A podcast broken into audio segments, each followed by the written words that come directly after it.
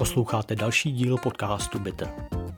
Hořkého, pravidelně nepravidelného, česko-slovensko-amerického transatlantického podcastu, který se věnuje technologiím, internetu, chytrým zařízením a dalším moderním trendům, které pozitivně ovlivňují naše životy.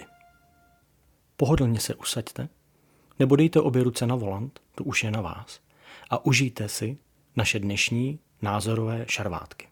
Honza je okay, takový náš stěhovač. Tak skutí do toho a půl je hotovo. Ok. Dneska máme krásné témata, pánové. Ty bitter. Normálně TV Time na mě dneska vyhodil uh, Rewind 2021. Bylo Co jsi dozvěděl? Uh, že jsem u seriálu strávil strašně moc času. je možná lepší nevědět.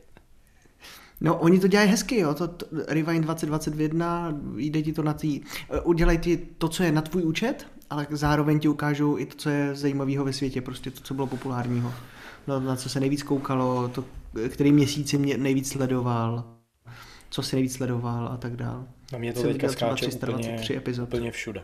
Spotify dělá 235. takový nějaký wrapped celýho roku. Ano, a tohle mě třeba štve, že Apple Music nic takového není. Zaplať mámu.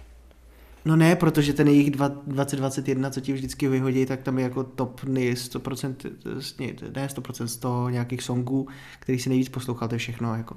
To není žádný jako look. Já jsem chtěl říct, že tyhle ty ohlednutí za uplynulým rokem jsou pěkně otravný, ale vzhledem tomu, že to máme jako dnešní hlavní téma, tak to říkat nebudu. Vyznělo by to asi divně. ale já souhlasím, mě to v těch aplikacích taky spíš otravuje. Jako ještě to, to všude. Ještě... Revolut, Spotify, ten Anchor, který používáme na podcasty. Přemýšlím, Anchor taky? Ještě. No, hmm. je to tam. A dívali jste se do něj? Co no, máme? Jasně. No jasně, A co? strašný divočáci. A pak to, že přijde další. Tady půl roku. Počkej, my oslavujeme půl roku. No, plus minus. Ty jo. No to víc ne. Počkej. No počkej, jsme začínali v počkej, počkej. v červnu, v červnu, v květ, květen, květ, v květnu. No to už přes půl roku, počkej, počkej. 10.6. byl první díl. Koukám na to. Takže v červnu. 9. My jsme, my jsme zkoušeli nějak ty ze no, začátku, no. že jo, ten, akorát těch pár prvních dílů. No, vydrželi jsme zatím docela dobře. 19. díl, poslední díl letošního roku. Tyjo. Tak jdeme na to. A protože tyhle ty schrnutí roku jsou prostě otravný, tak tady máme schrnutí roku 2021. Takovou pěknou tabulku jsme si pro vás připravili. V ní máme napsáno, co se nám komu líbilo a nelíbilo a začneme nejdůležitějšími technologickými tématy roku 2021. A protože David toho má hodně, tak začni Davide.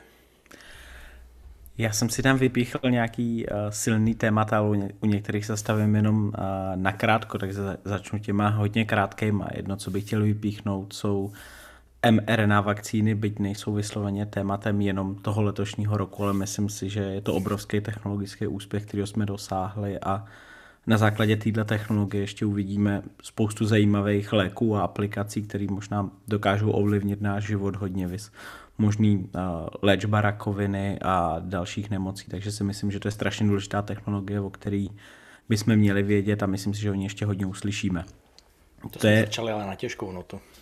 Eh, začali, ale myslím si, že to důležité je, že to je nedo, v rámci těch debat, které se vedou, ať je člověk zastánce jakýho chce názoru, tak tohle je opomíjený fakt, který myslím v dalších letech bude vidět a celá ta pandemie a investice do téhle technologie se nám, myslím, mnohonásobně vrátí, nebo aspoň Hele, to doufám. sleduju na Twitteru, tak si myslím, že zarytýho antivaxera nepřesvědčíš vůbec ničím, takže... Ničím, přesně tak. A já nikoho... se do těchto diskuzí ani nepouštěl. Pravda? Ne, já nechci nikoho ničem přesvědčovat, spíš ten technologický prvek, co, co nám to umožní v budoucnosti. Ten je podle mě strašně důležitý a zajímavý, ale ani nejsme uh, medicínsko-chemický a jinak, jinak uh, hozený podcast, jenom jsem to chtěl zmínit, podle mě je to strašně důležitý a pomíjený. Možná, kdyby Elon víc tweetoval o vakcínách, tak by se toho lidi chytali. Pojď to odlehčit a hoď nám tam Elona. To je přesně druhý téma, který je podle mě bylo tady v tom roce hodně vidět. A to Elon Musk, ne, že by nebyl všechny předchozí roky vidět, ale tyhle roky jsem začal vnímat, že jeho firmy Tesla, Starlink, SpaceX přestaly být braný jako firmy, které mají Samozřejmě mají nějaký rizika, ale přestali být braný jako firmy Tesla, nemá šanci, neúspěje, elektrický auta, blbot, Starlink, satelity, nebude to fungovat a tak dále. Začalo už podle mě, všichni začali vnímat, že Elon a jeho firmy jsou prostě obrovský a budou mít velkou budoucnost. Přesto, jak je někdy kontroverzní on jako osoba, tak dokázal vybudovat strašně silné společnosti, které jsou inovátoři ve, ve strašně důležitých oborech a furt je rozvíjí dál a myslím si, že letos to všem došlo teprve naplno. I proto Ale... byl vyhlášený osobností roku. No to chci říct, on kdyby nebyl Magor, jaký je Magor, fakt vyloženě UFON, tak by asi nebyl tam, kde je. Já... Zase můžeme, můžeme no. mu vděčit i za ty seriály, že jo, který díky němu vznikají, že jo? nebo díky němu, ale jako, že my, myslím si, že obecně lidi zajímají vesmírný témata, jako je třeba byl seriál The Right Stuff, nebo uh, Apple, co dělal For All Mankind, že prostě ty jako vesmírný témata jsou teďka populární, jsou na nějaký vlně a mám pocit, že Elon se o to hrozně moc jako pardon, Elon se o to hrozně moc zasloužil. Já jsem tam měl Elona taky, ale přišlo mi blbý mít tam to samý, co David, tak jsem to škrtnul, dal jsem si tam něco jiného, ale jinak souhlasím, protože myslím si, že v těch posledních letech ten letošní byl na straně Elona asi jeden z nejsilnějších, ne nejsilnější. I z toho pohledu, že se stal nejbohatším člověkem na světě, jak říkal David, časopis Time ho vyhlásil osobností roku. Eh, myslím si, že i letos asi možná byl nejaktivnější na Twitteru, nejenom ohledně Tesly a SpaceX, ale i vrtání se do americké politiky a propagování kryptoměn, ať už je to Bitcoin nebo další nebo jiný malý shitcoiny, budeme je tak nazývat. Propagování i nepropagování teda. I nepropagování. Přesně. Já třeba ne to, ne, úplně mi nesedí přirovnání k eh, Elona ke Steve Jobsovi. I když chápu, že je to stejná nebo stejný formát vizionáře, ale mně přijde, že prostě Elon je podstatně větší střelec a podstatně větší blázen. A ten člověk nám, myslím si, že je teprve na začátku, že nám ještě ukáže, co vlastně v té jeho hlavě se honí za šílenosti. To já si taky myslím, že Elon je úplně typ člověka, určitě je to osobnost, je to inovátor, je, je, je to svým způsobem blázen, je to střelec a on, když si přečtete jeho životopis, tak uh, on určitě má osobnostní rysy, který by někdo dokázal diagnostikovat, ale nedošnou tyhle lidi toho umění strašně moc přinést, protože myslejí jinak než my ostatní a to je, to je na něm vidět a to vlastně přínos, který dává. Jo, to bez deba. Co tam máme dál? Já jsem tam měl třeba nedostatek čipů, to v tomhle bych... Souhlas. Co, to už je taková co pak? Tam se, tam no, se hodně křížíme. Já jsem, já jsem tam obecně zařadil, podobně jako on, za nedostatek veškerých komponentů, který ten technologický svět, no. i jiný svět, ale my se bavíme o technologickém, strašně ovlivnili. A byl to opět zase něco, co jsme, myslím, nečekali, že ten náběh produkce a změna poptávky spotřeby, dopravy, všeho možného bude mít takový dopad ve všech oblastech. No a jo, teďka, když si vezmeme tady nás tři, Mělo to na vás reálně nějaký dopad nebo ne? Který si Absolutně nulový. U mě absolutně nulový. No, u mě reálně ten... No, některý, na některé věci jsem čekal dlouho, čekal díl, smířil jsem se s tím, že bude trvat než dorazej, ale že by mě to zásadně ovlivnilo, to ne, prostě jsem na ně mohl počkat. Ale třeba vidím v práci nebo jinde lidi, kteří nakupují auta, tak eh, ty si počkají pěkně dlouho pokud chtějí něco specifického, anebo musí hodně slevit ze svých podmínek. Jo, OK, s tím souhlas. Ale není to asi něco, co by prostě nám běžným smrtelníkům zasahovalo do života jako, v nějaký hele, míře. Já vzhledem k tomu, tam, tam se ještě dostaneme, ale například iPhony nechápu, že tolik lidí prostě má problém objednat iPhone. Protože na jednu stranu, když ho objednám, a já jsem ho už tomu se dostaneme, objednával dvakrát, tak um, mě přišel do asi pěti dnů, jakože já nemám problém vůbec jako něco objednat, aby mi to přišlo. Nechápu. Protože ho nemají, nemají ty telefony APR a pořád asi velký procento lidí u nás nakupuje na Alze, uh, v iStylu, iWantu a tak dále v dalších obchodech, které jsou autorizovaný prodejci a tam ty telefony fyzicky nejsou, takže možná tam bude fungovat tady ten efekt. Asi, OK. Ale s autama je to stejný, s ledničkama je to stejný, s, ko- eh, s cyklistickými kolama je to stejný a ty nemají čipy. Kolo pro děti. Když se jde koupit mhm. kolo pro děti, to je čistě podpultový zboží, to se taky špatně schádí.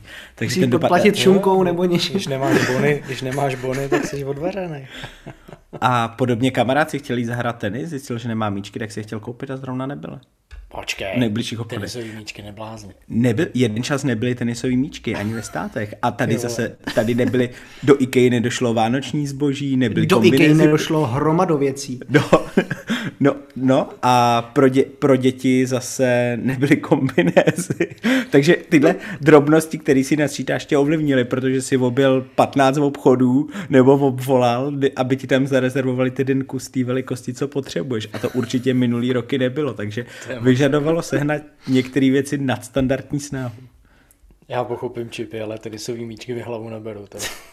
Ono to vždycky bylo úplně nesmyslná věc nějaká. Ty, OK, co, co tam máme dál Papír ještě? za sociku. Jdem dál, co tam máme dál? Co tam máš? eh, eh, Ma, ma, Marku, ty tam Já máš jsem- svoje já oblíbený téma ještě. Já jsem trapný a nudný, že jo, já si furt melu svoje NFT. A NFT Mm, to míněno právě. technologii a ne obrázky, protože, a já to budu tvrdit pořád dokola, NFT nejsou obrázky. Prostě to, co je zajímavé, je ta technologie zatím, a ne prostě vošklivý pixelovatý obludy. A Web 3.0, to, na če stojíme na jehož začátku a to, co se děje prostě kolem Web 3.0 a co prostě pořád ještě nechápeme. Ale to už jsme tady rozebírali. Nicméně já to vnímám jako pravděpodobně nejdůležitější technologický téma letošního roku, protože se o tom začíná mluvit nejenom v té komunitě, eh, která se tomu věnuje, ale dostávají se tyhle ty zprávy i do, mm, do médií a dostává se to i k běžným lidem. Myslím si, že částečně na to, na to má podíl Facebook a jeho přejmenování na Meta, musím říct, že u nás, nebo respektive v Čechách, na tom má lvý podíl Petr Mára, který NFT a Metaverse a všechny technologie okolo propaguje ve velkém.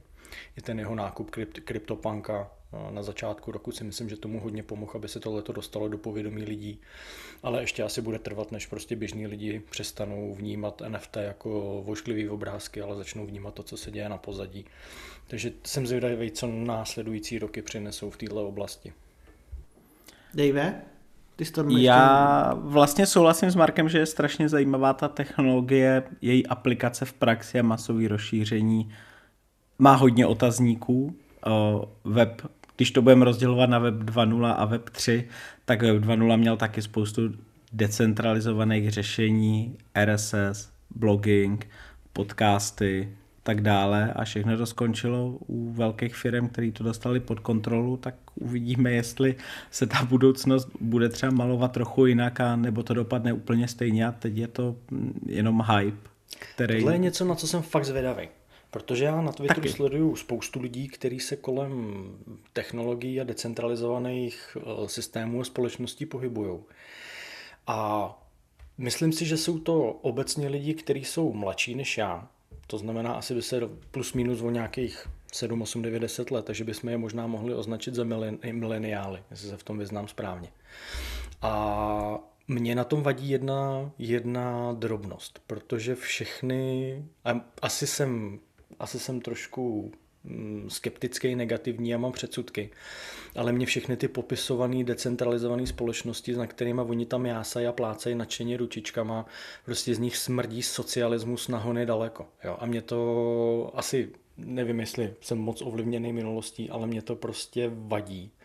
A jsem vůči tomuhle tomu trošku skeptický. Já vím, že to je nepopulární názor, ale mm, asi chápu, Davide, co si tím chtěl říct a upřímně řečeno si myslím, že to nakonec dost dobře možná dopadne, stejně jako s Webem 2.0 že tyhle ty snahy počáteční o decentralizaci a v podstatě předání moci a síly do rukou lidu, což zní prostě hrozně, sorry, uh, nedopadne a stejně to nakonec skončí na straně velkých hráčů. A otázka je, kdo ty velký hráči budou. Jestli to budou současní velký hráči, Facebook, Google, Microsoft, Apple, nebo jestli tihle zaspějí eh, tenhle ten rozvoj a objeví se, tak jako se na začátku webu 2.0 objevily tyhle ty, tak se teďka na počátku webu 3.0 prostě objeví, narodí nový velký uh, firmy, ze kterých vyrostou korporace tohohle toho typu a ty budou ovládat ten web 3.0. Já osobně řečeno Upřímně řečeno, osobně bych sázel spíš na tenhle ten druhý model,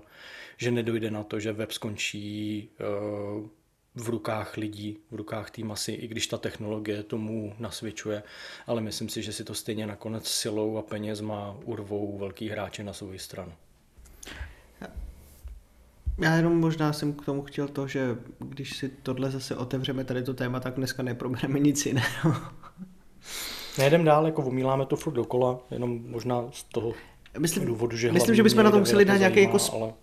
special díl, který bude čistě jenom zaměřený na tohle, protože pak se tady uh, u toho zasekneme a nedostaneme se ani k tomu, k čemu se David nadachoval, než jsme tady otevřeli Web 3.0.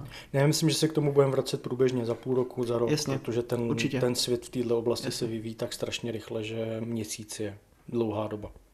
Přesně tak, je to, trend, je to trend, který budeme sledovat, budeme o něm mluvit a chtěli jsme ho zmínit jako jedno z nejdůležitějších témat, protože minulý rok vystanulo a mluvilo se o něm hlavně té druhé půlce roku hodně. Já tady mám poslední téma, který mi přišlo silný, taky nebylo čistě tohohle roku, ale myslím si, že se stalo mainstreamem, že mm, lidi a média obecně začali vnímat dopad sociálních sítích na populaci, na jednotlivce, na to, jaký to má negativní efekty a že by se možná s tím mělo něco dělat a měli bychom se zamyslet nad tím, jak ty zařízení a sociální sítě konkrétně používáme. Yep, Otázka. tam tom souhlasím. Souhlas. Pro mě, Jako, pro mě Marku? no ne, já, za mě ten negativní dopad tam je poměrně jasný. I když ono, je to negativní dopad, není to negativní dopad, nebo je to prostě přirozený vývoj společnosti. Zase nebuďme zpátečníci, jo? kdybychom se podívali, já nevím, plácnu 100 let do, minus, 100, 100, 100 let do minulosti, 150 let do minulosti, tak tam asi najdeme podobné tlaky ohledně televize, eh, telefonu, rádia. A určitě by se našly skupiny lidí, kteří v té době tvrdili, že prostě rádio je eh, naprosto negativní vliv a že nám, že nám to uvaří, že ty vlny z něj nám uvaří mozky v hlavách a podobně. Těžko říct. Okay, Tou optikou okay, ale současnou vezme- to vypadá jinak, ale asi myslím si, že hodnotit bude správný ode dneška za, teď je otázka za jak dlouho, 20, 30, 50 let tím zpětným pohledem. Jasně, ale na druhou stranu, když to vezmeš z toho pohledu, že třeba, já nevím, Facebook si nechal vypracovat studii, která evidentně říkala, že prostě když mladí teenagerky používají Instagram, může to mít dopad na jejich psychický zdraví a on tady tu studii prostě jako stopí a neukáže ji obecně a víš, jako, že tohle jsou potom machinace, kterými přijde, že už jsou Tomu zase rozumím, ale já si myslím, že úplně stejně, kdyby si se podíval a plácnu plus minus 100 let zpátky do minulosti, tak tehdejší uh, radiostanice, kdyby si nechali vy, vypracovat podobnej, uh, podobnou studii v danou dobu, tak jim z toho vyjde, že prostě poslouchání rádia má určitě negativní dopad na lidskou psychiku a na vývoj mladistvých.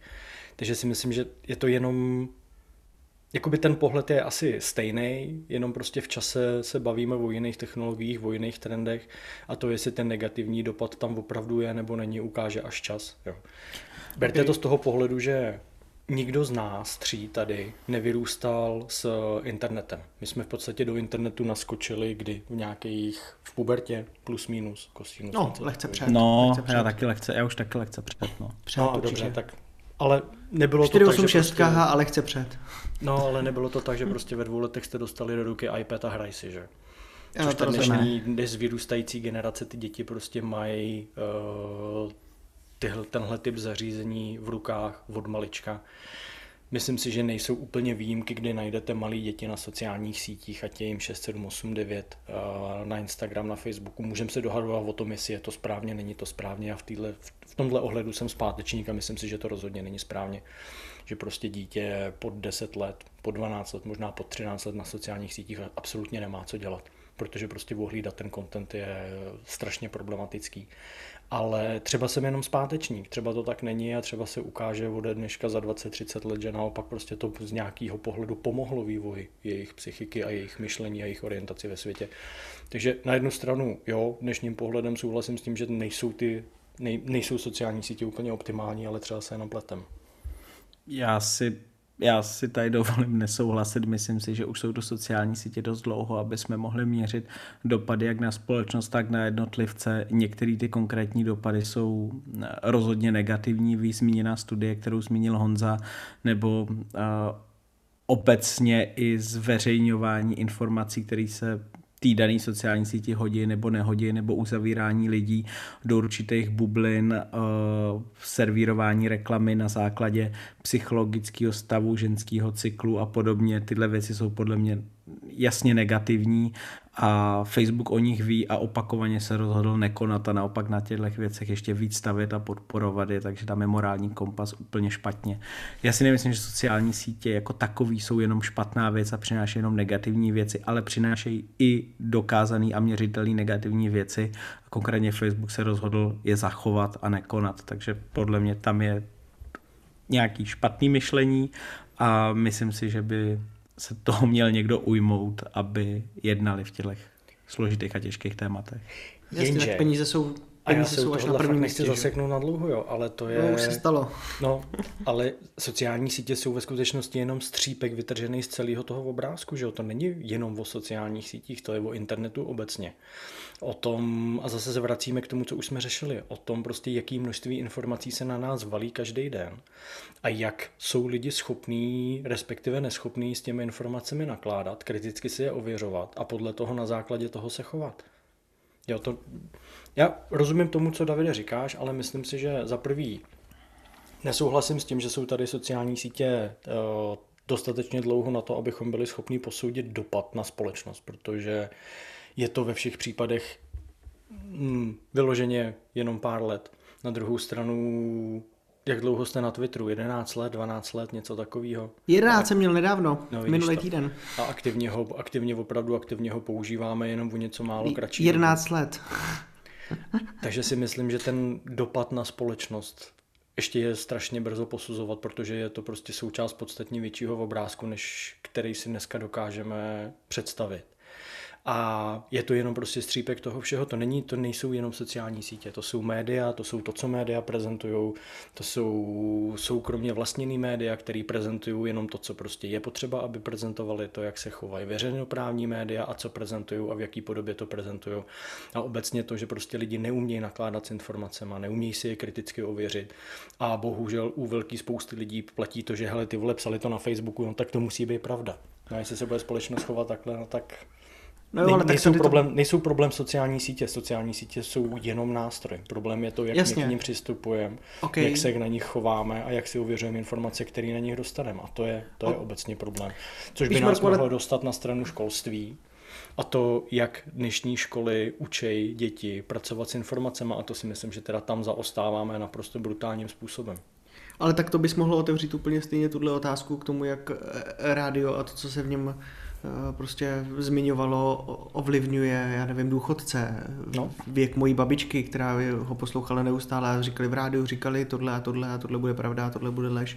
Jo, tak to, já myslím, že úplně stejně tak jako rádio ovlivňovalo tady tu generaci, plácnem, plácnu to od boku kolem uh, eh, 70 plus, a úplně stejně tak tady to ovlivňuje teďka sociální sítě dnešní dobou. A, a myslím si, že to tak opravdu jako je. Když si pamatuju na dobu, kdy jsem na Instagramu tam frč, frčel strašně moc a bylo to pro mě hlavní, hlavní těžiště toho života, to, co jsem si užíval to, to na co jsem se jako zaměřoval, tak potom pro mě bylo najednou strašně jako psychicky náročné. Neříkám, že bych měl jako problémy s psychikou, abych neurazil, neurazil lidi s psychikou, eh, kteří mají nějaký problémy, ale jakože cítil jsem prostě problém, když na Twitteru jsem měl nějakých 500 sledujících ještě tenkrát a na Instagramu 80 tisíc, tak prostě jo, když tohle vezme, že takhle přemýšlej ještě, já nevím, o 10, o 15 let lidi mladší než já, tak to je drsný. To musí být fakt jako náročný v téhle době. No a teď se musíš dostat do toho stavu, kdy, když nad tím takhle přemýšlíš a máš dosah, ať to teda zjednoduším, máš prostě dosah 80 tisíc lidí, tak už musíš prostě sakra přemýšlet nad tím, co na ty sociální sítě dáš a co tam plácneš. Protože do určitý míry ovlivňuješ svým chováním nějaký okruh lidí a ty lidi z nějakého důvodu tě sledujou, z nějakého důvodu ti věří a máš na ně vliv. A to je prostě ten celkový problém, protože zase vrátím se k tomu. Jo. Je nepopulární názor, ale nalejme si to čeho čistého vína tak, jak to je. Prostě drtivá, nebo ne drtivá, většina lidí je prostě masa, která k informacím přistupuje tak, v televizi říkali, v novinách psali, na internetu říkali, na Facebooku se psalo, že a oni to berou prostě jako neotřesitelný, neotřesitelný fakt. Přitom Prostě kritické myšlení se očividně úplně vytratilo. Ale to jsme Jasně. zabředli někam, kam jsme zabřednout neměli. Od technologie úplně jinam. No, Já jenom na, na závěr si říct, že si myslím, že velký problém je v tom algoritmickém feedu, který konkrétně Facebook servíruje a jakým způsobem do něj jsou vybírané informace a na jaký smysly hrajou. Myslím si, že tohle by šlo postavit víc otevřeně a víc, kr- víc k podpoře kritického myšlení, který si Marku zmiňoval, než jak je to v současnosti. Ale hm, uvidíme, jak ten vývoj půjde dál. Tady se možná trochu neschodneme. A proto tady máme dneska další kategorii a to jsou nejlepší apky za rok 2021. zaplať za to, že se nás z toho vytáhne. Mě už, jako, že já to rád poslouchám, to téma, a rád se do něj přidám, ale zároveň mi přijde, že potom, když se do toho dostaneme, tak bychom ten díl mohli natáhnout čistě jenom na tohle téma a to je Jo, trošku za škoda, první a za protože... to je takový naše hospodský tlachání, že? Ale nejlepší apka, uh, Davide, tvoje nejoblíbenější aplikace za rok 2021. Z čeho jsi Tak-?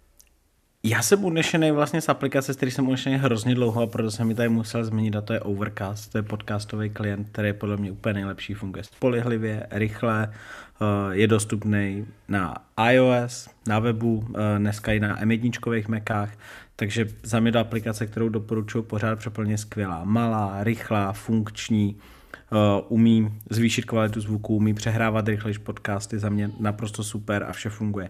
A uh, ještě teda, když mám slovo, tak bych vypíchl Apple mapy, který já jsem do letošního roku víceméně nepoužíval.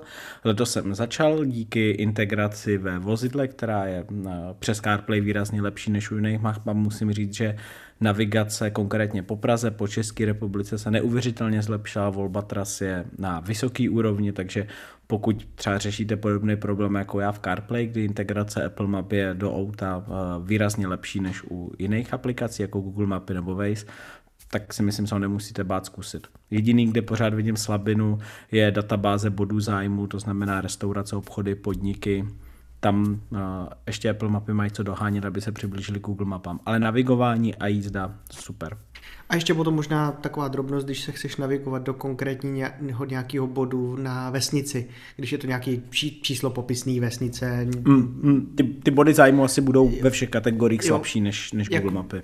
Jakože tam jsem, tam jsem vždycky narážel, ale na druhou stranu já jsem si to prostě našel a píchnul jsem si tam ten špendlík a nechal jsem si tam jako navigovat uh, i předtím, než teďka udělali ten overhaul uh, vlastně v iOS 15 v té České a Slovenské republice a strašně se mi, tady jsem rád, že jsi to zmínil, protože Apple mapy se mi strašně moc líbí, že udělali velký pokrok díky tomu skenování, díky tomu focení, že vypadají fakt nádherně. Myslím, jakože hrozně rád podle nich jezdím i teďka jenom domů z Bratislavy a zpátky. Hrozně rád podle nich jezdím do, do dneška. Jediný, co mi snad možná chybí oproti Ma- Americe, to eh, Marek by nám dokázal potvrdit, tak tam eh, mají limity na rychlost, že ti říkají na dálnici, kolik máš jet a na, na silnicích první třída a tak dál. Tak to je Ne- trošku jediný. Promiň. Eh, Nejen v Americe, je to myslím i v Nizozemí, v Itálii a v nějakých zemích v Evropě. Postupně tak. se to roluje jinde u nás. U nás Doufejme. pravděpodobně nebudou mít data ještě o rychlostech na silnicích nebo nevědí, odkud je hromadě načerpat, ale postupně se to rozšiřuje a tyhle funkce přidávají. A souhlasím s tou, co říkáš, že ty mapy zezelenaly, to je taky strašný bonus. Vypadají Ale jestli chcete Marku, něco hezkého na pohled, tak si zajděte do galerie. A jestli chcete jezdit spolehlivě podle map, tak si stáhněte Google mapy. Nevím, proč to matláte dohromady. Eh, Marku, ty nám to úplně strašně kazíš. Za prvý, protože eh, Apple mapy vypadají daleko líp než Google mapy. Prostě vzhledově, pocitově, jsou integrovaný do toho systému. A tak pokud jsi s tímhle spokojený a jezdíš fakt jako na, obzvlášť David, který jezdí do, jako do centra Prahy, tak uh, tam jako nepotřebuješ Google mapy. Na co? Jo, že nemáš občas body v zájmu a tady ta restaurace už někdy skončila, OK, jako whatever. Stejně kolikrát zajdeš do restaurace, ty asi víckrát v Americe, ale víš co, my to tady moc jako takhle neřešíme, no. Mě zarazila jedna věc, a to, že Apple mapy nemají speed limit, rychlostní limity. U nás A neumím- nemají, ale neumím už mají pruhy, bez- pruhy na odbočení, tak to přijde zase speed limit. Neumím si speed limit mají v Americe. jezdit, Teda. No, Já, já teda trošku nevím. těžím z toho, že speed limity mi čte a vyhazuje auto rovnou do kokpitu, takže to vlastně v mapách vůbec nepotřebuju. no já si Pohoda, toho vyřešeno. Neumím, neumím představit jezdit. Problem solve, tak uh, to jsou oblíbené aplikace Davida. Co tam má Marek? Já to mám jednoduchý. Já to mám na prvním místě aplikaci, která teda není nová, ale já jsem ji letos začal aktivně používat a je to aplikace, která mě vytáhla ze zatuchlých a smrad Tak Navzdory naší si... diskuzi před natáčením mě baví, protože je jednoduchý, přehledný. to si snabých kamaráde. Opakuju znova, je jednoduchý a přehledný, pro ty v zadních řadách znova je jednoduchý a přehledný. A já Revolut používám na uh, mezinárodní převody, ať už svoje vlastní, nebo když potřebuju od někoho někam někomu něco zaplatit. Používám Revolut na částečně na investice, používám Revolut Junior, kam dávám dětem část kapesního a celkově mi ta apka přijde, že za poslední roky prošla takovým vývojem zajímavým, který no ji posunul dopředu, takže za mě Revolut je pro mě za letošní rok jasná jednička. Vážení posluchači, tady se setkali dvě zajímavé kategorie. My jsme po nejlepších aplikacích chtěli připravit i nejhorší aplikace. A to, co Marek považuje za nejlepší aplikaci, já považuji za naprosto, naprosto, naprosto nejhorší aplikaci mezi mými třemi nejhoršími aplikacemi, které používám na iOS. Protože Revolut je za mě ne, ty jsi měl možná pravdu v tom, že je jednoduchý, tak já bych zaměnil to slovíčko je za byl. Revolut, když začínal, byl jednoduchá aplikace. Všechny bankovní aplikace, které byly na trhu, se když pomineme teda ty tvoje americký, tak eh, v české aplikace byly daleko za, prostě neměli šanci ho dohnat vůbec. Ale aktuálně je Revolut naprostý chaos a když chceš něco jednoduše někam poslat, něco jednoduše udělat, je strašně komplikovaný. A do dneška budu bojovat za to, a i když mám teda smůlu, protože Raiffeisen koupil hm, Equabank, tak do dneška budu bojovat za to, že Equabank je naprosto nejjednodušší, nejpochopitelnější aplikace na trhu a neviděl jsem zatím jednodušší aplikaci, která by se dobře ovládala, byla jednoduchá a dobře se používala. Dneska například jsem si otevřel eurový účet na uh, Equabank, otevřel jsem si ho během tří minut, poslali mi potvrzení do e-mailu, okamžitě jsem mi otevřel v aplikaci, ani jsem nemusel killnout aplikaci z multitaskingu a otevřít ji znova. Všechno se hnedka načetlo, je to rychlý, spolehlivý, strašně jednoduchý a vykašlal jsem se na Revolut a skoro dneska jsem plánoval, že všechny peníze, které mám v Revolutu, si přepošlu tam, protože vlastně mi nedává smysl používat Revolut akorát to, tomu, abych posílal občas do Ameriky za Apple Pay, za Apple Care Plus peníze. Ale jinak Revolut je chaotická, nepřehledná aplikace. Marku, můžeš si to zkusit vyvážit. Já jsem teďka, zatímco tady dlouze povídáš, povídáš, povídáš, tak jsem si za prvý uvařil kafe a za druhý jsem si v Revolutu u, u, otevřel eurový účet. A to uvaření kafe mi trvalo asi pětkrát díl než otevření toho eurového účtu, který zabralo asi tři vteřiny. Ale jo, dobrý, chápu tě. Já jenom dvě věci k tomu. Jo. První je, že mm, asi posluchači můžou být rádi, že nesedíme v hospodě kolem stolu, protože už by lítali půl litry. A za druhý, otevřeme diskuzi na tohleto téma na Twitteru. Po vydání podcastu hned tam otevřu diskuzi, ať se naši posluchači vyjádří. Revolut ano, to abych... ne, jednoduchý, složitý. To otevři uděláme, ještě před vydáním. Uděláme k tomu to, uděláme k tomu nějakou anketku a uvidíme výsledky. David ti chce na to něco říct. No ten je já jsem na ten vý... lodi, že jo? To, to já, ne, já jsem na ten... Mutnu, to, na to nechci slyšet. já jsem na ten výsledek zvědavý. Já Revolut taky nepovažuji za nejlíp udělanou aplikaci, zároveň day to day nepoužívám, používám to jako kartu na cestování, takže tam mám eurový účet, kde mám nějaký peníze, k ničemu jinému to nepoužívám a dobít se dá docela snadno. A je teda pravda, že jsem to použil teďka před Vánocem a když jsem ženě kupoval dárek, tak uh, jsem si poslal peníze na Revolut a koupil jsem to, aby neviděla na účtu, kde jsem platil, takže nějaký, nějaký benefit to pro mě má. Teď to žena uslyší, a udělá ti, udělá ti Teď to, už je pozdě. Udělá ti Teď už je to jedno. Já jsem se, já jsem se k tomu přiznal, já se, aby to, až jsem to dělal, aby to neviděla, takže to je, a to je v pohodě. Ale já Revolut nemusím, ta aplikace mi nepřijde přehledná, mám k tomu podobný post jako Honza, že šla kvalitou, jak přidali nové funkce, tak šla kvalitou dolů a možná by se měli nad tím UX zamyslet a nějak to inteligentně přeskládat, ale uvidíme, co si o tom myslí posluchači. Nehledě na to, že od ledna nebude možný vůbec si z Revolutu posílat na tvůj bankovní účet jako prachy. Jako sorry, a to ale... asi není chyba Revolutu, ale spíš bank, ne, to, který to... se brání tomu novému fintechu, ne? Jasně, protože Raiffeisen, zrovna zmíněný Raiffeisen, který strašně dlouho nemám rád, ale dobře, eh, tak ten s ním měl nějaký problém a tady to celý zabanovali a teďka postupní banky ostatní budou eh, s podobným způsobem končit. Ale prostě víš jako princip, na něco si zvyklý a najednou musíš přemýšlet, hele, mám tam prachy, ale jsou mi tam vlastně zbytečný a tak si je přepošlu. No nepřepošleš, máš smůlu. Jako, no ne, to není pravda, to jsme... protože teď to funguje tak, že Revolut má český účty a ty, když si posíláš z českého účtu na Revolut, tak posíláš na český účet. A jim, jestli jsem to pochopil správně, tak jim k poslednímu lednu 2022 zrušejí ty české účty. Takže když si budeš posílat peníze na Revolut, tak budeš muset poslat peníze mezi ba- mezinárodním bankovním převodem na jejich účty někde v Británii nebo v Lotyšsku nebo k- v který díky oni ty účty mají. V Litvě, Takže ano. Nebude to tak rychlý, jak to bylo doteďka, ale pracují na tom, jako, jo, je to, trošku, je to trošku problém, chápu, úplně neznám pozadí toho případu, proč se to stalo, proč se to děje, ale jak říkám, no, celý to, celý to prostě svědčí jenom o jednom faktu, že ani jeden z vás nemáte extenzivní zkušenost s aplikací ČSOB, protože kdybyste měli, tak tady, to... budete, tak tady budete velebit Revolut jako já. To, to prostě... není pravda. to není pravda. Oba dva moj, moji rodiče mají buď ČSOB nebo KBčko. Myslím, že jo, mají nějak ty účty sdílený.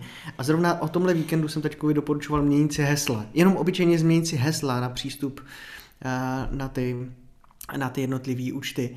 A musím říct, že jak kávečko, tak ČSOB byl strašný porod vůbec jenom tohle zvládnout.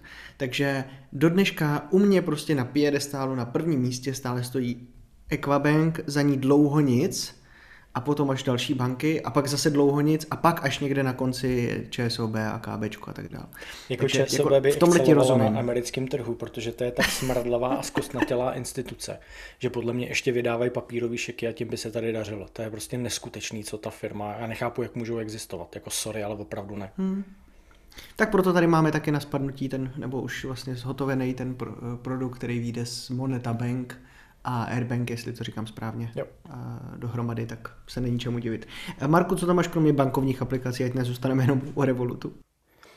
Uh, už jsme zmiňovali dřív aplikaci Remind Me Faster pro iOS, která umožňuje rychlé zadávání úkolů do připomínek, do reminders. Uh, je to, nevím jak dlouho zpátky, dáme to do show notes, ve kterém bitru jsme se jí věnovali. Uh, uváděli jsme ji jako novinku. Já ji od té doby používám a používám ji, když ne denně, tak v obden. A musím říct, že jsem si na ní sakra zvyknul, protože takhle rychlé zadávání třeba nákupního seznamu do připomínek nebo víc úkolů naraz je prostě naprosto perfektní. Takže dáme znova do show notes.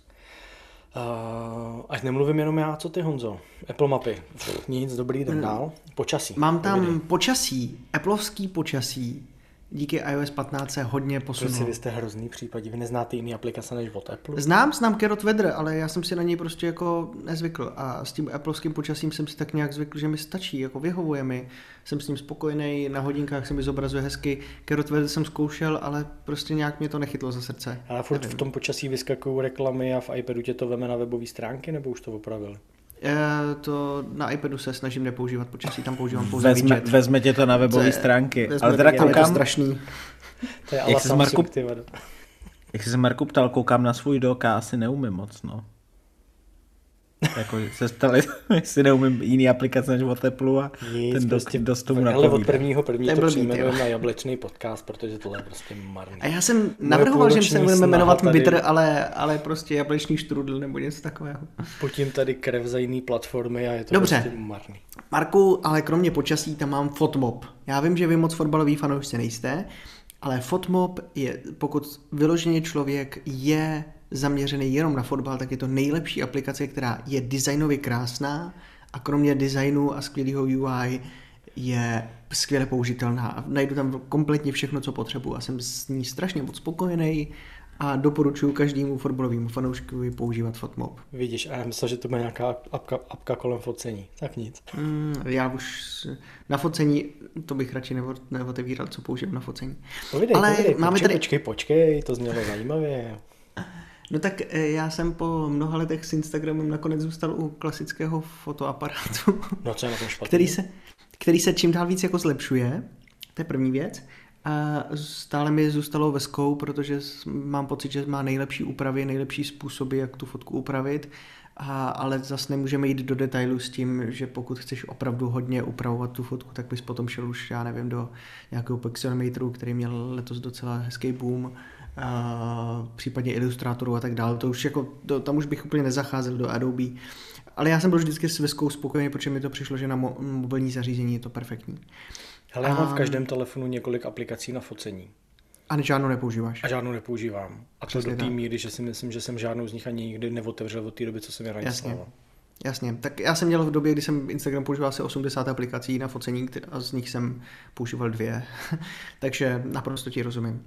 Ale máme tady i nejhorší aplikace, ty jsi zmínil svůj ČSOB. Já bych chtěl zmínit dlouhodobý problém s aplikací Trello. Protože... To mě zajímá, co máš za problém? Je pomalá. Jak to? Jakože i na nejnovějších zařízeních je to pomalá aplikace, který trvá prostě půl den, než se načte, než nasynchronizuje všechny informace. Jako sorry, ale eh, mít možnost od ní okamžitě někam jít, když OK, tak iPure se na ní plánuje, ale kdybychom mohli cokoliv změnit, tak prostě Trello nebudu používat. Stejně tak chaotický nový design Apple podcastu je za mě jedno z nejhorších, co Apple kdy udělal. Všechno je najednou větší, ale všechno je daleko schovanější, někde nevíš, co vlastně kde je, nevíš, co tě čeká v jako poslouchnoucích podcastech. Hezký, že tady zmínil uh, David ten Overcast, protože Apple podcasty jsou fakt, fakt špatný od května, strašný. Mě A mám tam přijde, ten že... Revolut. No dobrý, jdem dál. Mně teda přijde, že Apple podcasty byly špatný vždycky, ale to je tak prostě daný tím, že jako všechny ostatní Apple apky, je to prostě aplikace, která umí základ a vypadá nějak. Opatrně, okay, opatrně tady. Opatrně. No dobře. A... Apple podcasty, máme... byly, Apple podcasty byly dobrý, protože jeden často byla vlastně v vozovkách jediná podcastová no, aplikace, která no, dobře a spolehlivě fungovala. To byla jejich hlavní a... feature. A pak dlouho to byla basic aplikace, co fungovala, ale teďka teda souhlasím s Honzou, že po tom updateu nefunguje dobře dlouhodobě zlobí synchronizace mezi zařízeníma a přehlednost šla taky velmi dolů. To a je to, synchronizaci je to, to už ani neotevírají radši. A spoustu lidí obecně odchází třeba ke Spotify. Neříkám odchází, možná jsou i noví lidi, kteří přicházejí k podcastům, ale mám pocit, že v nějaký statistice 60-70% podcastů přehrávaných v Čechách je přes Spotify, takže i to možná o něčem vypovídá. Byť bych chtěl ještě rozpadnout na platformy a podobně. je ta zmíním... že ne každý druhý má v kapse iPhone, že? No, no jasně, prostě... 10-15% je u nás penetrace uh, iPhoneu, jestli si dobře pamatuju z poslední. Davide, co tam máš ty za nejhorší aplikace? No, já tady mám Evernote, který jsme zmiňovali taky v jednom z předchozích dílů. Ve výsledku, já tu aplikaci mám celkem rád, ale ty jejich iOS apky jsou dlouhodobě nepovedený, nespolehlivý, padají, neukládají dokumenty, zasekávají se při psaní, takže je to prostě špatně udělaná aplikace, která nefunguje dobře a nová verze pro Mac je absolutně otřesná. Takže tím bych to, to schrnul. To tak strašně štve, jo. Mě to Protože přesně tak, mě to tak strašně mrzí a štve. dat v Evernote a nevím kam s nima. Ale naprostý souhlas, prostě to je nepoužitelný. Fakt jako archiv OK, ale na aktivní používání prostě je to fakt nepoužitelný. A vidíš, a není to Apple aplikace, no. Poslední, co tu mám jako... Pravidlo. No, jako nejhorší aplikace aplikace Starbucks, protože si prostě kupu předražený kafe a ta aplikace se mi furt odhlašuje. A já vždycky skoro, když si jdu koupit kafe, tak se musím znova přihlásit a neskutečně mě to štve. A nepomohlo skoro nic za řešení, který jsem zkoušel od různých přeinstalování, smazání, nový účet a tak dále. Prostě. Já teda za první nechápu, proč si kupuješ předražený kafe. Ještě jako v Čechách, kde to kafe fakt je jako totálně předražený. Neskutečně. To prostě oproti kafe v normální kavárně a že těch kaváren po Praze pěkných, dobrých kaváren je opravdu spousta, tak jako Starbucks fakt nedává smysl. Jako i Nespresso je kvalitnější skoro. A no ale jako když to... si dáš ve Starbucks v obyčejný espresso, tak je hnusný, protože je to přepražený a chutná to jak vymáchaný fusekle. A když si tam dáš cokoliv jiného, tak je v tom 16 kostek cukru, no to je prostě hrozný, jako proč si tam něco dávat. Hele, pamatuju uh, si, že když jsem byl v Londýně, tak jsem dokonce to kafe hnedka vrátil, protože mi přišlo, že, to, že ty prostě jako t, t kávový zrna, že byly spálený vyloženě, jako no, že to kafe prostě se napil a vy, říkal, tohle jako ne, tak jsem to vrátil, oni mi to udělali znova, samozřejmě, že to, na to bude Starbucks fajn, a bylo to úplně stejný. Uh, Davide, promiň, úplně přesný jsem opak, to skočil. Úplně přesný opak nedodělaného kyselého karlínského kafe je Starbucks. Já bych tady dal dva pointy. A za prvý, já mám celkem rád latte a teď už to je celkem běžný, ale dřív nebylo za stolik míst, kde ti ho dělají bezlaktózový. To je jeden point, druhý point je, už si u nás dlouho nebyl, oni ty ostatní kavárny zdražili na cenu toho Starbucks pomalu, takže už se, to, už, se, už se to srovnalo a samozřejmě nechodím pouze tam, ale občas tam zajdu a ta jejich aplikace mě přitom zlobí. Já jsem včera zrovna, zrovna včera jsem se známým řešil jednu tady novou místní kavárnu a došli jsme k tomu, že když je kafe dražší než pivo, tak nemá smysl chodit na kafe. to je dobrá myšlenka, což ale v Čechách je už několik let. no právě, tak nechápu, tady je pivo, Starbucks. Tady je pivo levnější než voda, takže... No, já bych nepil nic jiného. Ale, um, pánové, co tam máme za nejoblíbenější službu v Americe, Marku? Google Assistant. Mm, tak to jsme si pomohli. No, Proč, Marek? Proč? Proč? Protože funguje, funguje spolehlivě, funguje spolehlivě na telefonech, funguje spolehlivě na domácích zařízeních a na telefonu umí, eh, konkrétně na pixelech, umí spoustu užitečných věcí, jakože umí počkat na lince eh, infolinkách, než s váma začne mluvit někdo eh, živej a umí velmi efektivně filtrovat spam hovory a podobný. Mm, no, nevím, prostě jsem na něj zvyklý a přijde mi, že ho používáme čím dál tím víc, ale letošek je takový rok, kdy mm, jsem s ním strávil opravdu spoustu času a myslím si, že mi spoustu věcí ulehčuje. Tip pro naše posluchače, pokud budete chtít používat asistenta, který mluví nebo respektive chápe češtinu a ne, stále čekáte na Siri, můžete používat Google Asistent. Um, Davide, co ty tam máš? na českou Siri, tak hodně štěstí. Davide, pojď. Já jsem tady chtěl vypíchnout, ne, není to nejoblíbenější, ale asi nejdůležitější a to je pro mě iCloud. A mm, v tom, že když si uvědomím, kolik dat v něm mám, klíčenka, soukromý mail, fotky, nastavení chytré domácnosti, řadu dokumentů a souborů, poznámky, připomínky. Já si ta všechny ty věci ještě zálohu někam bokem pro jistotu, ale když si vemu, na kolika zařízeních to používám a funguje to spolehlivě, mám tam hromadu dat, na kterých mi záleží, o kterých bych nechtěl přijít, tak musím říct, že pro mě uvědomil jsem si fakt, kolik dat mám v tom Apple Cloudu a jak vlastně skvěle to funguje. Což se třeba roky předtím úplně říct nedalo, vždycky. Takže až někdo hackne Apple Cloudy, tak si v čoudu. Já to říkám, to mám ještě zálohovaný jakoby na, okay. na pevný disk bokem ve více verzích, takže bych data mohl obnovit nějaký týden zpátky většinou. Ale samozřejmě byla by to velká komplikace. Rozumím. No já, pánové, tam mám službu Tele.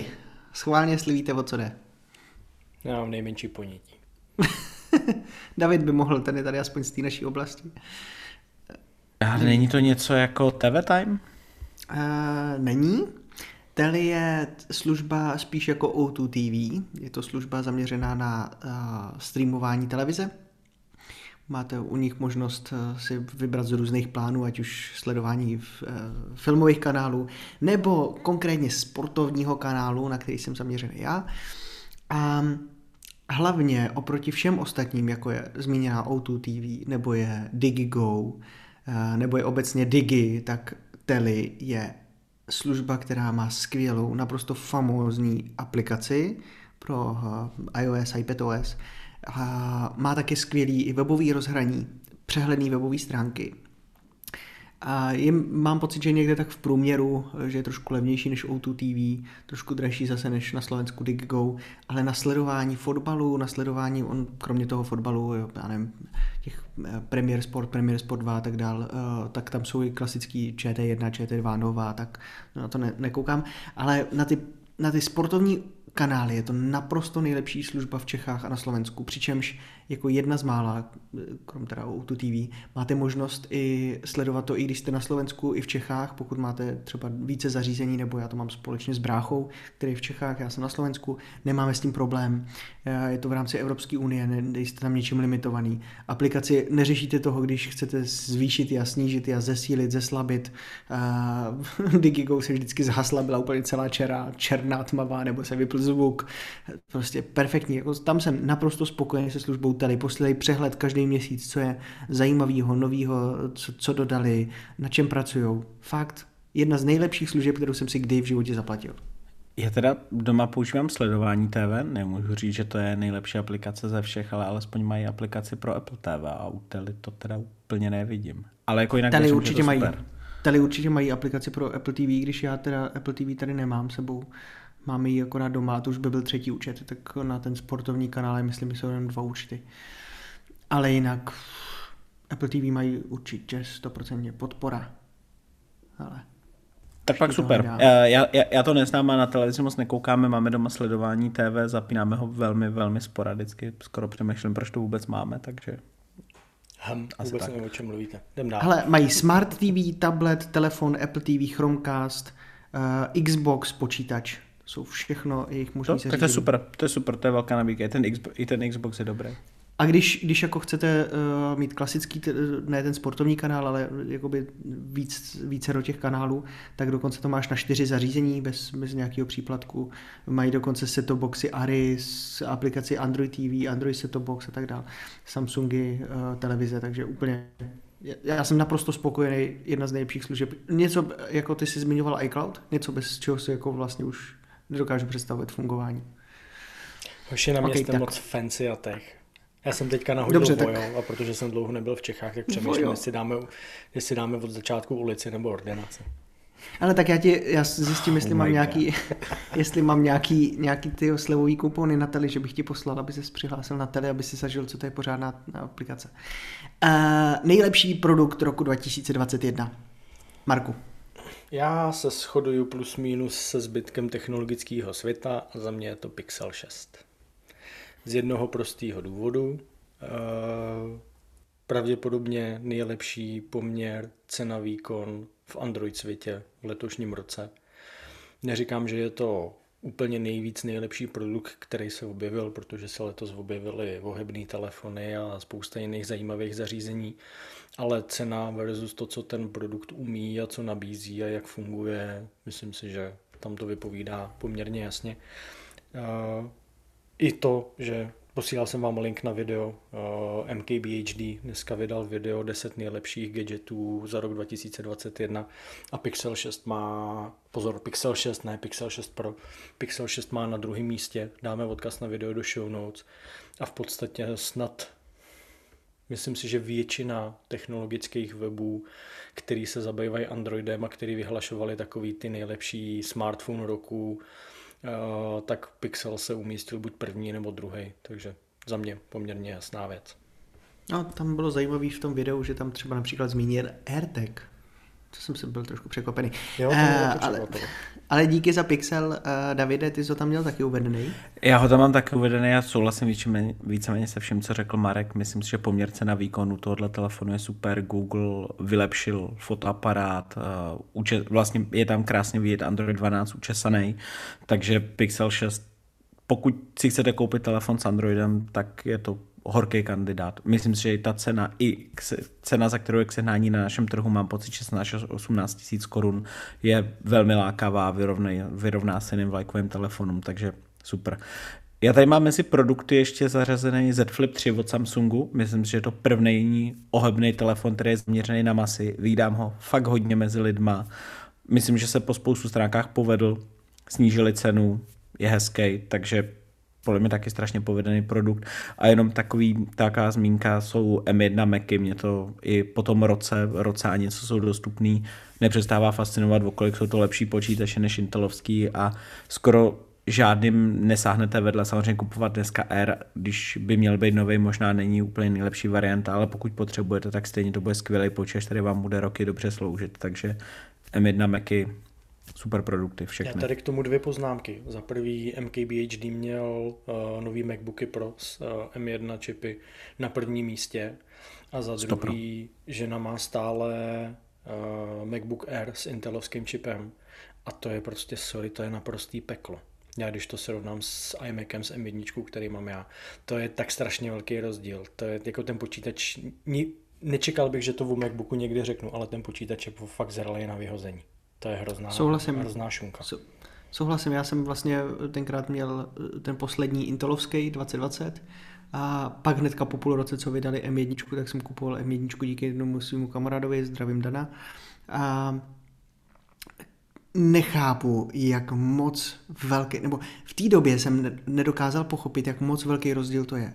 A dneska natočíš podcast, z baterku neřešíš, výkon neřešíš, otevřený aplikace neřešíš, jakože to je počítač, na který se člověk dokáže spolehnout a je to základní model. Není to žádný M1 Pro, není to žádný M1 Max, není to žádný vylepšený čip, je to prostě základní M1, úplně první čip, který přišel od nich a je to naprostá střela.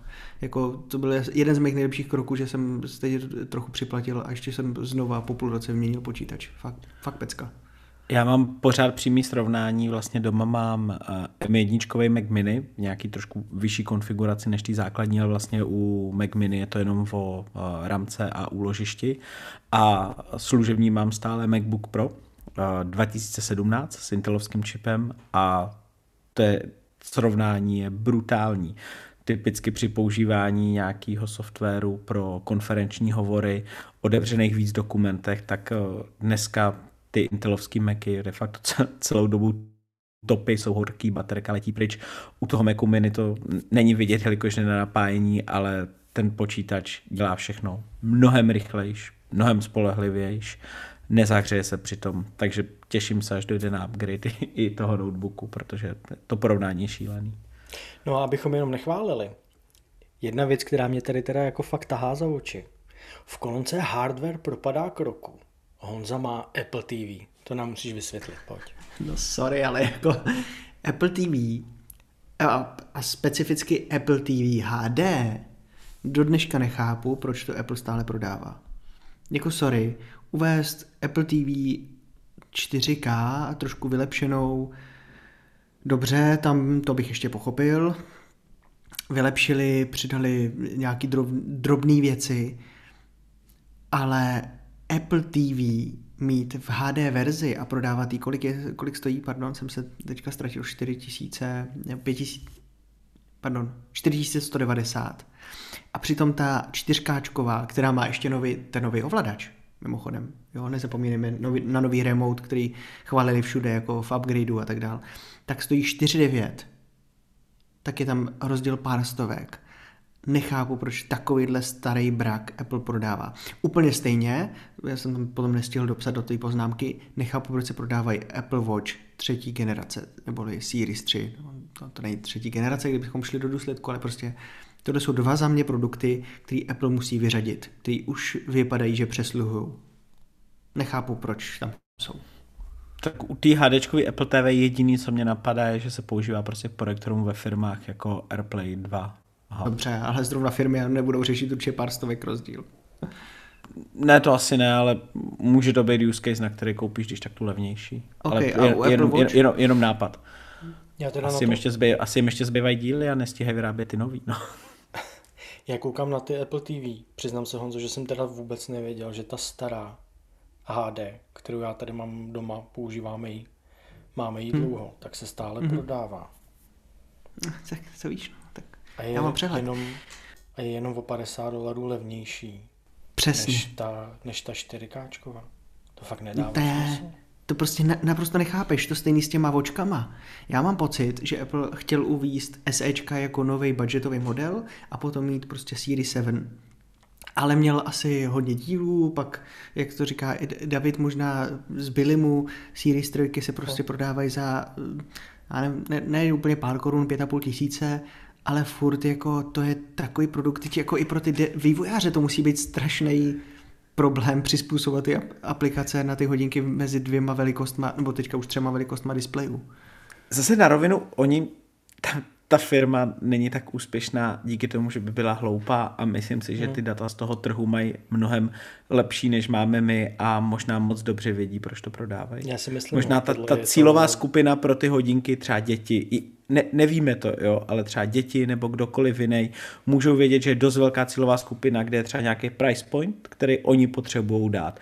Nevyplatí se jim tam poslat SEčka, protože by si snížili marži, na kterou jsou zvyklí, proto v tom price pointu potřebují prodávat trojky. Hodinky, které dáváš jako dárky k něčemu, někomu, rodičům, prarodičům, dětem, aby je rozmlátili, nebo možná opravdu je tam nějaký klíčový price point, který potřebují hitnout, speciálně u těch hodinek. A já si dobře pamatuju, že jsme tohleto tady už řešili. A ty jsme na to Honzo říkal, nebo respektive já jsem argumentoval tím, že A tyhle ty levný Apple Watch eh, se ve skutečnosti vyrovnají všem možným Fitbitům a podobným prostě zrůdnostem Okay. plastovým, vošklivým. A ty si říkal, že Apple není firma, která by měla potřebu se prostě cenově vyrovnávat v ostatním je eh, firmám a jejich produktům. A já si myslím, že to je přesně ten případ. Že právě proto má tyhle ty starý Apple Watch stále v nabídce. Tak jak říká David, protože prostě díky ti nebudeš kupovat Series 7 nebo ty SEčka Hm, to za nějakých nekupuješ někdy ani sobě. peněz. No. A Ale pořád pokud přesně jak nevíš, říkáš jestli ty, Apple Watch chceš, tak to prostě jako vstupenka do toho světa za pár, za pár tisíc nebo za, já nevím, kolik tady stojí dolarů, je to Jo, proč ne? Jako proč dávat prostě, já nevím, 300-400 dolarů eh, nebo 12-13 tisíc za v uvozovkách plnohodnotný hodinky, když prostě to můžeš na rok, na dva vyzkoušet s těma těma levnejma a když se ti to osvědčí, no tak si pak koupíš ty plnotučný. OK. Um, Hele, ty bys, Nemám měl stále- bys být rád? Tohle to eliminuje Fitbity a další obludáry a na zápěstí lidí kolem tebe. Já jsem rád, protože už v rodině díky tomu, že já jsem do nich vůbec vrazil, jak už nás je vícero a jsem rád, že jsem kupoval Series 6 po uh, roce, co byly předvedený, nebo necelým roce, protože díky tomu jsem je koupil prostě za dvě třetiny ceny, protože už se čekalo, že prostě přijdou noví a díky tomu jsem se Series 6 naprosto, s šestkama naprosto spokojený, takže jako určitě um, Jenom potom, když, já nevím, si to hodíš do heuréky a mrkneš se na ty ceny a říkáš si, OK, proč tohle se prodává, když připlatím 2000, jak mám prostě vlajkovou loď, OK, nedává mi to smysl. Ale to je moje za Apple TV. Co máte vy za hardwareový propadák roku? No mě překvapuje u Davida Microsoft Duo 2. Davide, proč? no, protože to zařízení nepřináší nic zajímavého ve smyslu, aby se ho někdo kupoval. Myslím si, že ten koncept toho zavřeného zařízení není žádná sláva, není to ani dobrý telefon, ani dobrý tablet. Je to stále divný, stejně jako jednička. Samozřejmě oproti jedničce to některé věci vylepšuje, ale obecně eh, to nikdo nekupuje, nikdo nepoužívá. Podle mě ten use case toho zařízení není úplně jasný a nedává smysl tak jako celek. Jo, to dává, dává smysl, asi souhlas. A Amazon Astro, co se ti na něm nelíbí? To mi vysvětli. To je úplně Já jsem to geniální. tam dal, já jsem to tam dal, to jsem tam dal spíš for fun, protože vím, že nás pobavil. To je vlastně úplně useless robot za hromadu peněz, ale pokud ho někdo chce, tak proč ne? Kolik to stojí? Tisíc dolarů? Jaký takový nesmysl? Myslím, myslím že tisíc nebo 12 dolarů. No. To je ten, co se pak válí pod, sko- pod schodama s ostatním harampádem, protože neumí zastavit před schodem. Přesně tak, to je ten, co padá ze schodů. OK, já tam mám od Belkinu výjimou chytrý zásuvky, což teda není věc letošního roku a není to ani věc, která by byla letos nová, ale je to věc, která mi letos přestala z nějakého naprosto nepochopitelného důvodu fungovat. Sedm zásuvek, všechny aktualizovaný na poslední jejich firmware a prostě přestali fungovat. Takže jsem je vzal a vyhodil. Prostě už nechci tady od této firmy nikdy nic vidět. Strašný.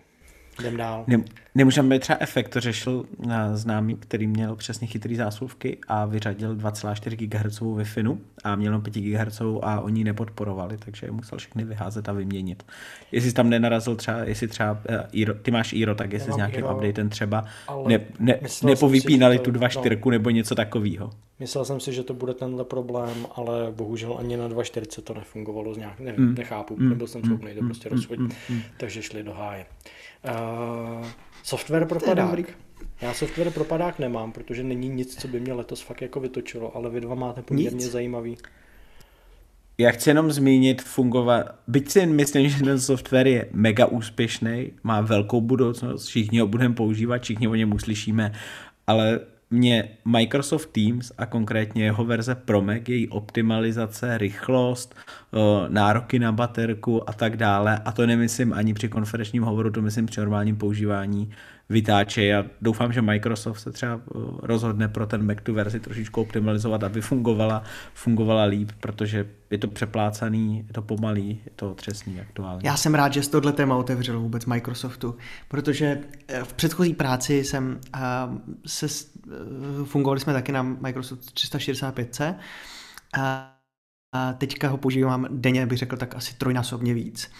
A do dneška nechápu, proč Microsoft Teams neokopíroval jednoduché věci, které třeba videokonferenční platforma Zoom dělá daleko líp, daleko jednodušejc.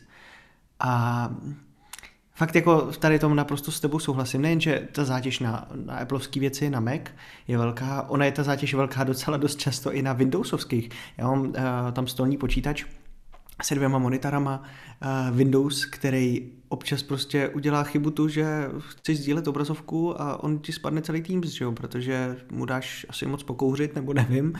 Někdy, někdy to jede úplně bez problému, plynule, a pak někdy nazdar, jako to ti nedám. Nechápu. Microsoft Teams, hele, to je takový hop nebo drop, někdy se povede, někdy ne. Teams používám dnes a denně a naprosto sdílím z vaše zděšení a hrůzu, protože prostě to je hrůza, ale jak říká David, no, mm, nic jiného nám nezbývá, je to tady s náma, bude to tady s náma, nezbývá než doufat, že prostě Microsoft si to možná uvědomuje, o čemž já dost celně pochybuju, ale něco s těma aplikacemi udělá, protože já když to vezmu, tak nejlíp funguje aplikace pro Android. Na Macu, na iOS, na iPad OS i na Windows 11, to je prostě tragédie. Na iPad OS nebo na iOS obecně nějaký velký výtky nemám, tam si myslím, to Jak to, že ne? Myslím se nemůžeš na... v kalendáři podívat na, na iPadu ty měsíc jo, dopředu. No, přesně, jenom pár dní Co to je, jako, Když chceš sorry. naplánovat něco bude dneška za měsíc, tak to nejde. Ty. ok, je to možná... možná okay, okay.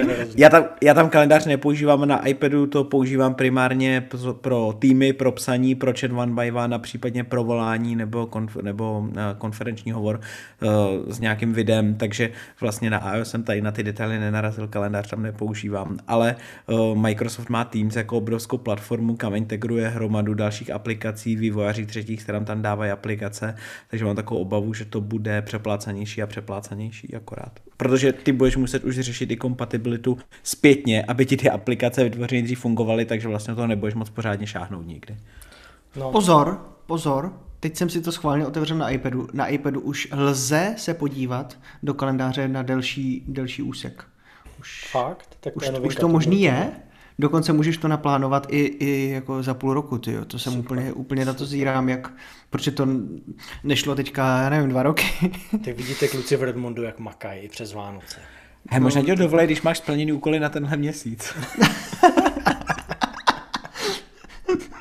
Takový challenge, tam budeš plnit, budeš dostávat hvězdičky a za pět hvězdiček můžeš plánovat i díl jak dva měsíce dobře. Já ne, no jo, ale furt to jsou takový ty drobnosti, jako že jsi v meetingu prostě s pěti dalšíma lidma a ty sám, který jsi tam jako účastník, můžeš těm ostatním klidně jako vypínat mikrofony, zapínat mikrofony, jako sorry.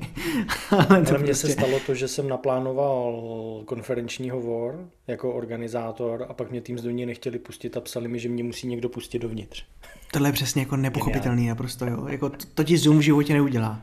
Zoom na to, jak je to prostě jednoduchá aplikace, tak jak se rozjela v době pandemie, je fantastický a strašně moc jí chválím, protože má mnoho způsobů nastavení. Fakt jako pecka. A zase Teams a... jako musíš brát, že fakt složitější tool, kde se pak i řídějí role, že jo, máš okay, tam víc okay, firm okay, a podobně. Okay, okay. Takže Teams z tohle hlediska se snaží být mně skoro přijde, že z toho dělají operační systém nějaký pro produktivitu nebo pro work, no.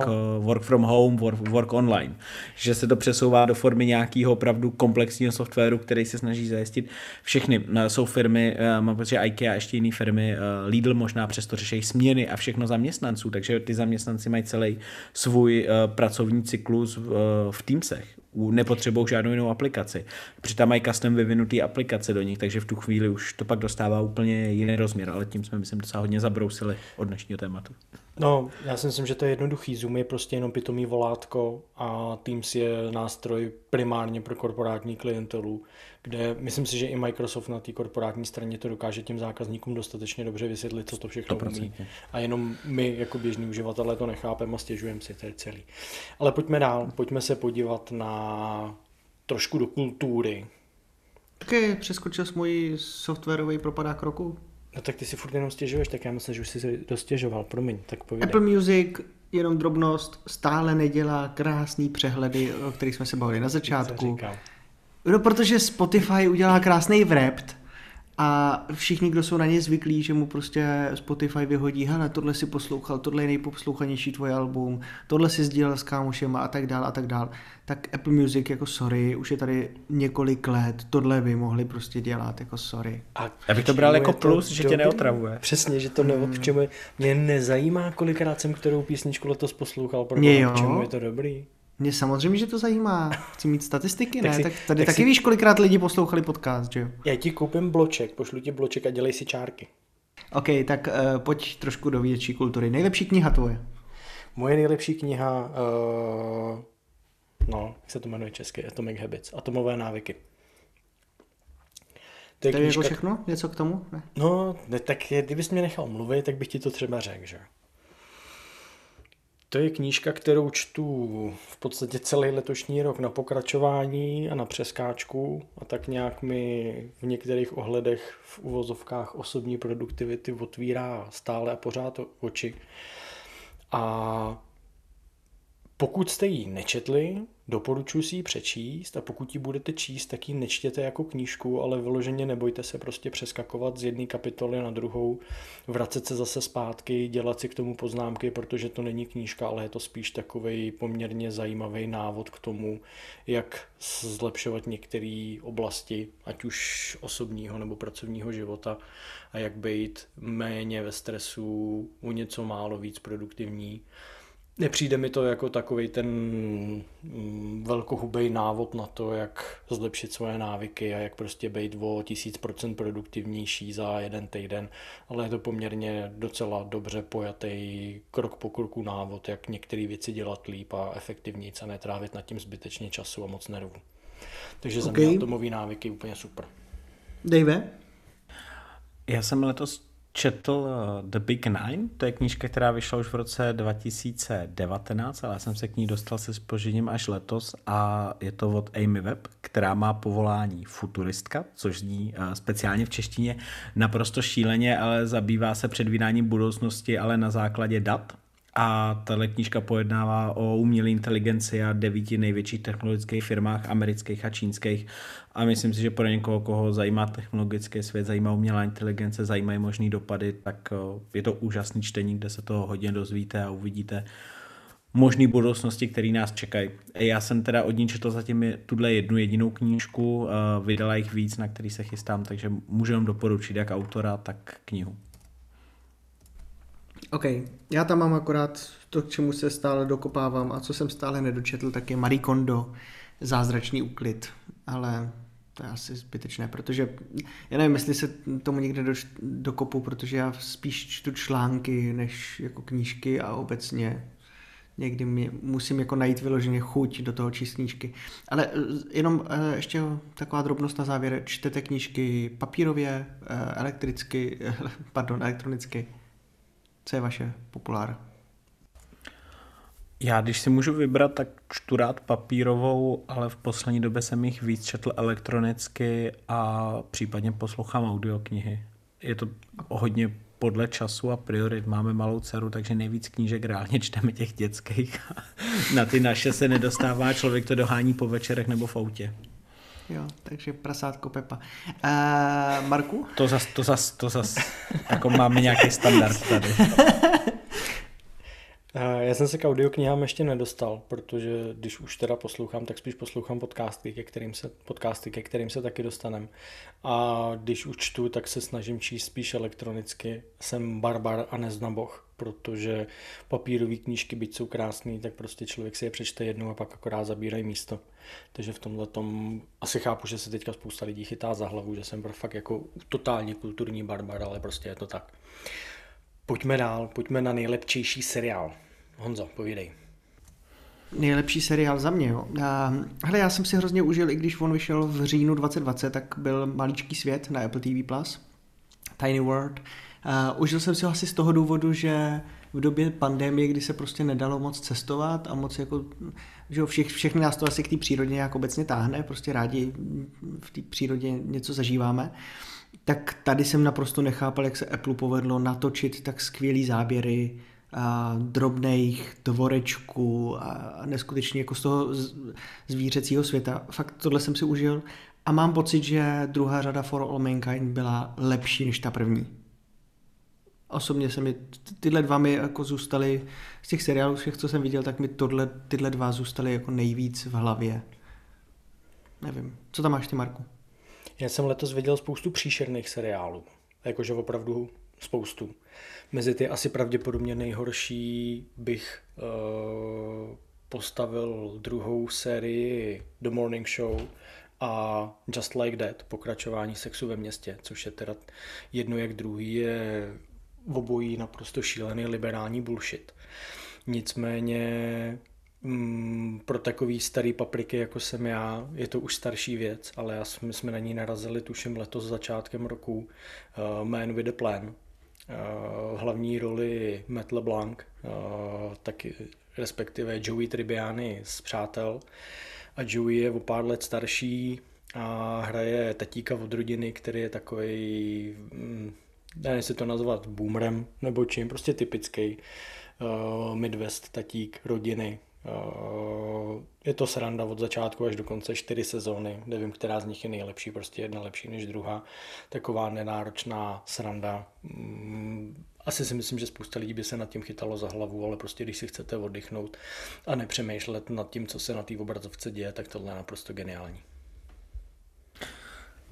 Já jsem do mě letos jednoduchý, asi hodně mainstreamový, protože mě nejvíc bavil Witcher, český zaklínač, myslím si, že zná to každý, na Netflixu. A pak mě bavila Foundation na Apple TV. Myslím si, že se tyhle tý knihy nebo tohle příběhu zhostili O něm si říkal, že je nesfilmovatelný. Oni ho samozřejmě museli značně předělat tak, aby byl sfilmovatelný, ale myslím, že to zhostnili dobře, je to udělaný krásně a těším se na další sezóny. Foundation myslím, že budu, už jsou tři nebo čtyři jsou objednaný a ve čtyřech má snad sedm nebo osm, takže mě to bude bavit ještě dlouho.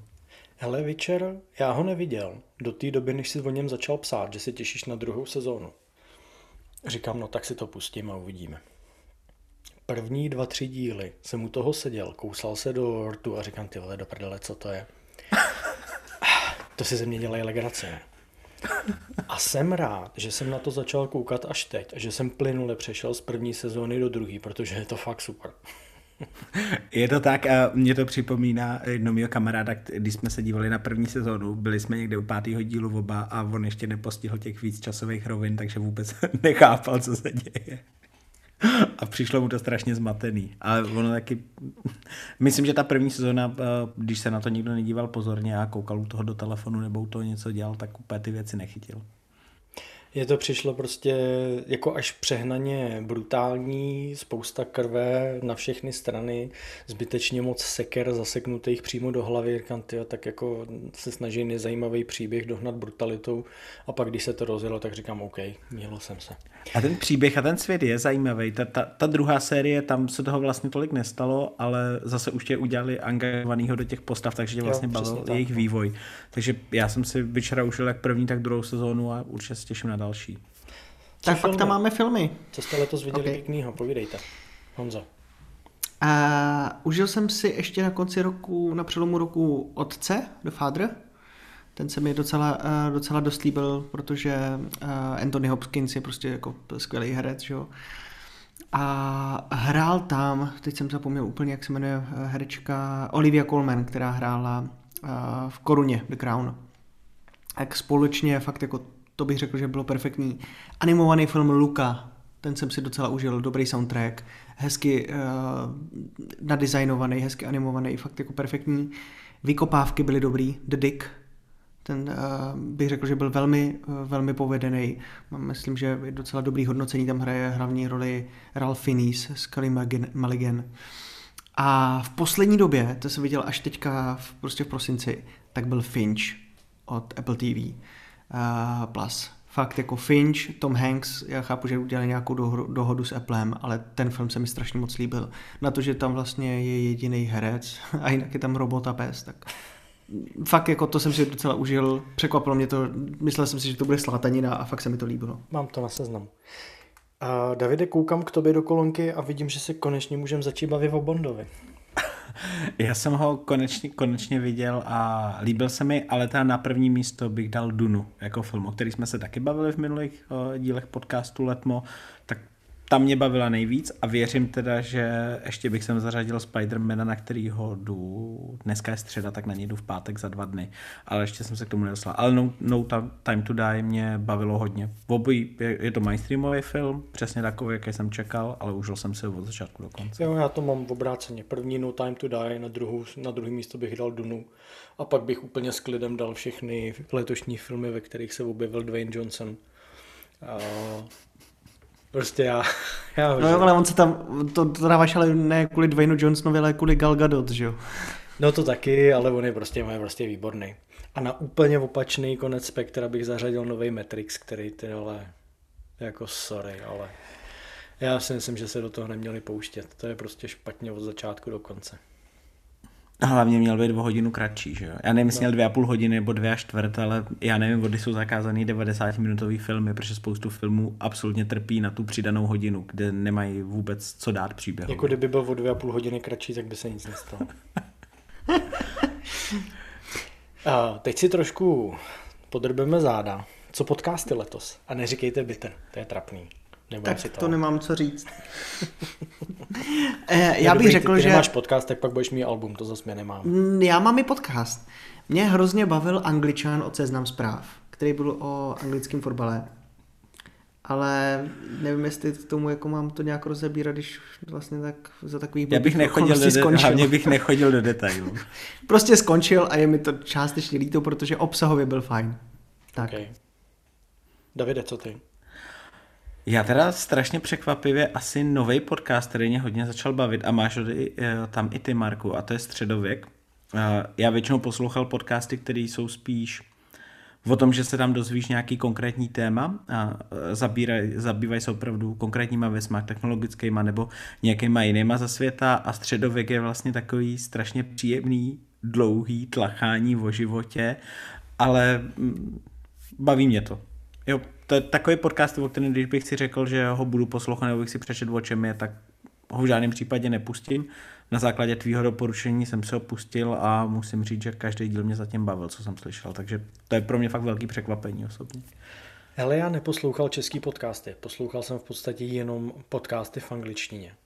Souhlas, a taky, taky. Když hoši přišli ze středověkem, zdravím Petra a spol, Prostě mě to chytlo od začátku, protože tenhle ten jejich buržoazní podcast, kde prostě říkají věci tak, jak jsou, nesnaží se být přehnaně korektní, mají v podstatě úplně stejný pohled na svět, tak, jak mám já. Naprosto geniální. Poslouchal jsem, a říkám to na rovinu, že některé díly jsem poslouchal několikrát. Poslouchám středově, když chodím běhat, což teďka teda moc ne. Poslouchám středověk v autě a Musím říct, že v podstatě doteďka všechny díly naprosto super, takže pokud jste nezačali poslouchat Středověk, vřele doporučuju, ale souhlasím s tím, že to není podcast úplně pod každý, pro každýho a že možná i ta, řekněme, dámská část našeho publika, nebo obecně dámská část, to asi úplně neskousne to, co tam pánové občas řeší. Ale díky středověku jsem začal poslouchat český podcasty, takže díky ze středověku jsem se dostal k broadcastu, kdy pravděpodobně nejlepší díl letošního roku byl díl s Radkem Vávrou a potom teďka poslední investiční speciál s Radkem Vávrou a Petrem Márou. To, byla fakt jako velká sranda. Takže za mě bez debat nejlepší podcast letošního roku Středověk. A poslední, co nám zbývá, a to máš jenom ty. Kategorie, si. kterou jsi si sám pro sebe udělal. Ne, tak jako vy hudbu vůbec neposloucháte? Nebo jako... Jo, ale já neposlouchám Alba, já prostě poslouchám mix mm. všeho možného dohromady. Já poslouchám ale mix nebo co zvolí žena. Ale to je přece jako krásný pustit si celý, celý album. Ne, mě to nebaví, to je jako, já nevím, nebaví. jako když jsme měli na kazetách, pak jste ještě musel na tušce otočit A stranu a B stranu. A...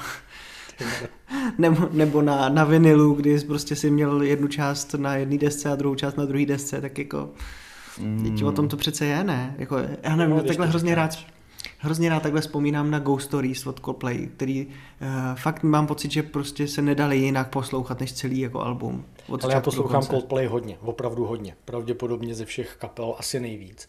No, Ale díky jak mě, na Apple Music, jak na Apple Music, tak na Spotify prostě si pustím Coldplay celý jako interpreta, neposlouchám Alba.